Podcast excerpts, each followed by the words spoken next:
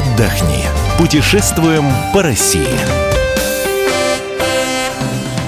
Мы приветствуем всех, кто любит путешествовать. С вами Ольга Медведева. Сегодня вместе со мной Ирина Булекова, сотрудник радио «Комсомольская правда». Ира, приветствуем тебя. Оля, привет! Здравствуйте, дорогие радиослушатели. Сегодня мы поговорим о необычном путешествии. Путешествие на яхте Москва, Калязин, Москва. Ира недавно вернулась а, из этого путешествия. И сегодня мы хотели бы узнать, Ир, а, во-первых, как а, вы готовились а, к этому путешествию? Что из себя это представляет, и, конечно, сориентировать наших слушателей по ценам. Давай начнем с подготовки. Мы путешествовали на речной яхте. Нужно заключить договор, прежде чем э, попробовать попасть из э, реки э, Москвы в Волгу, нужно пройти несколько шлюзов. Мы проходили шесть по э, каналу имени Москвы. Можно ну, сделать первое, в сети, что нужно сделать, на сайте. Да, да. Первое, что нужно а сделать, можно... это значит заключить договор, как это делается и с кем. Для шлюзования, конечно, в первую очередь нужно заключить э, договор с каналом имени Москвы, по которому мы и шли, э, и получить регистрационный номер. Это не стоит ничего для маломерного флота, э, но номер необходим для того, чтобы как раз пройти шлюзы.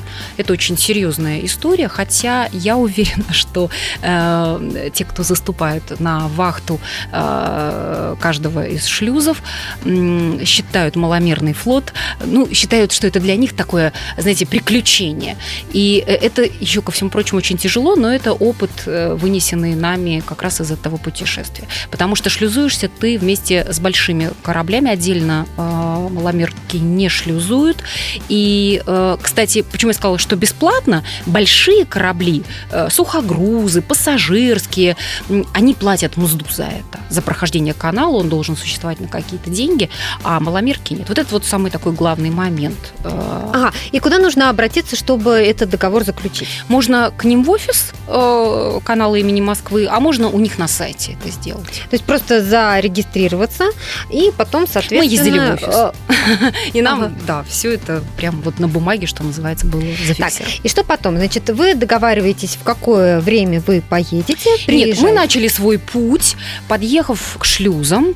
Э, они расположены не подряд один за одним. Мы прошли в первый день 4 и еще 2 прошли на второй день. Ну, собственно говоря, это очень серьезная история, потому что это еще, кстати, один момент, который касается оплаты.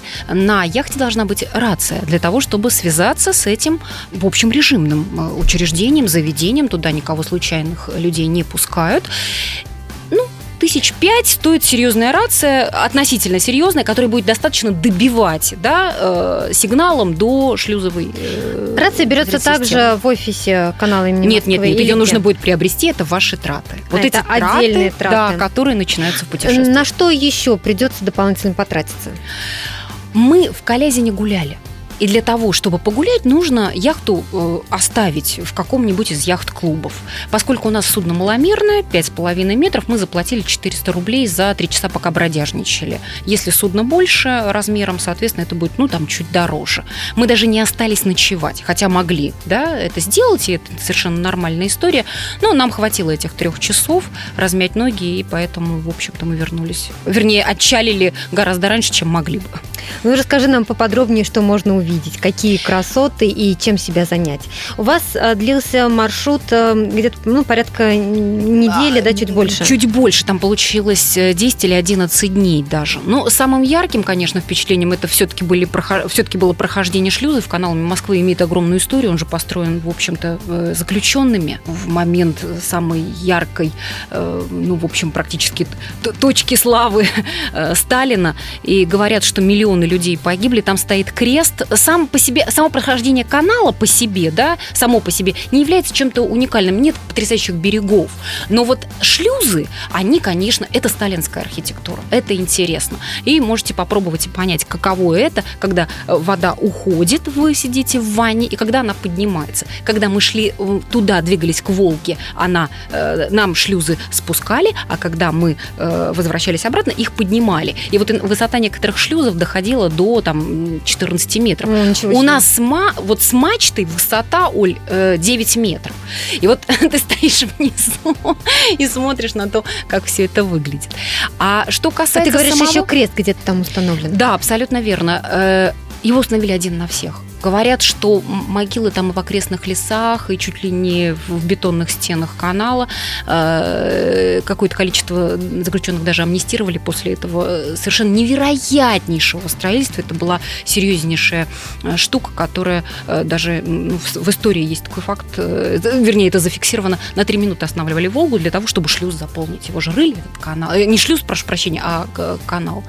Вот. А, что касается впечатлений во время путешествия, это Волга это, конечно, просторы. До этого в моей жизни было очень много севера, и я инстинктивно сравнивала путешествия э, по северным э, водным просторам и, соответственно, среднеполосным. Там уже и берега другие красивые. Конечно, конечно, это широта. Но тут есть еще один момент, очень важный, я это отметила для себя.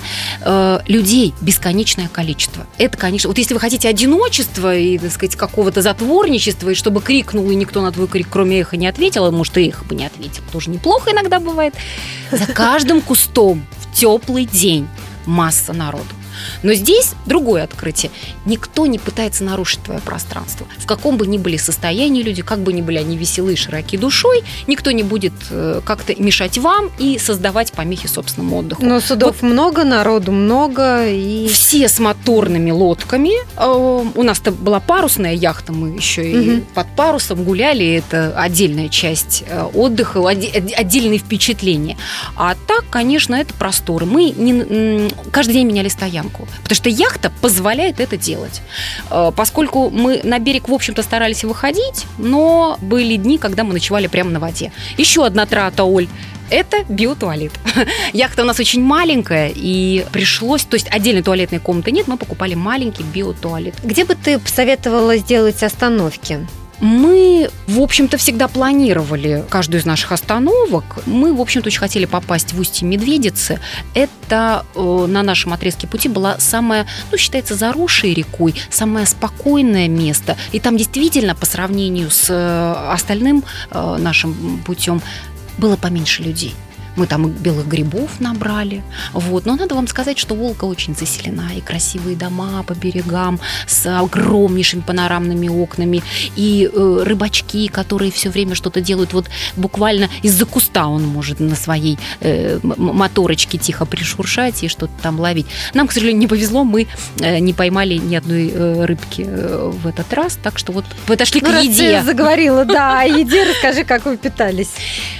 Вот могу прям даже цифру назвать. А, мы потратили на еду, на, ну, можно сказать, вот эти вот 11 дней, условно говоря, 2 недели, 4 э, тысячи рублей. Если кто-то соберется в подобный поход на, э, в сентябре, скажем, на выходные или даже там на более длительный срок, я думаю, что надо посоветовать людям взять уже теплые вещи, потому что особенно на воде это будет э, прохладно. Это важные моменты, потому что даже в теплые дни пара флисовых кофт в таком путешествии не помешает абсолютно точно, потому что это, еще раз да, скажу, это вода.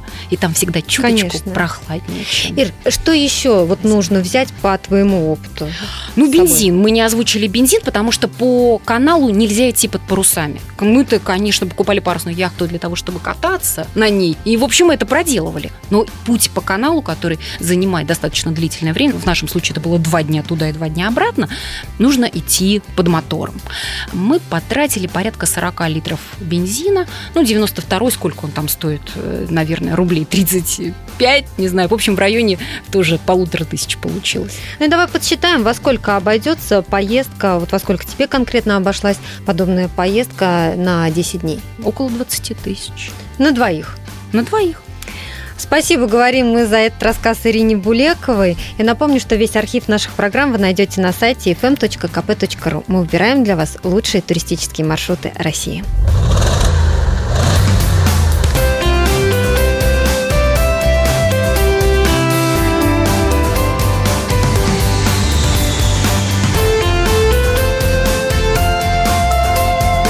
Отдохни. Путешествуем по России.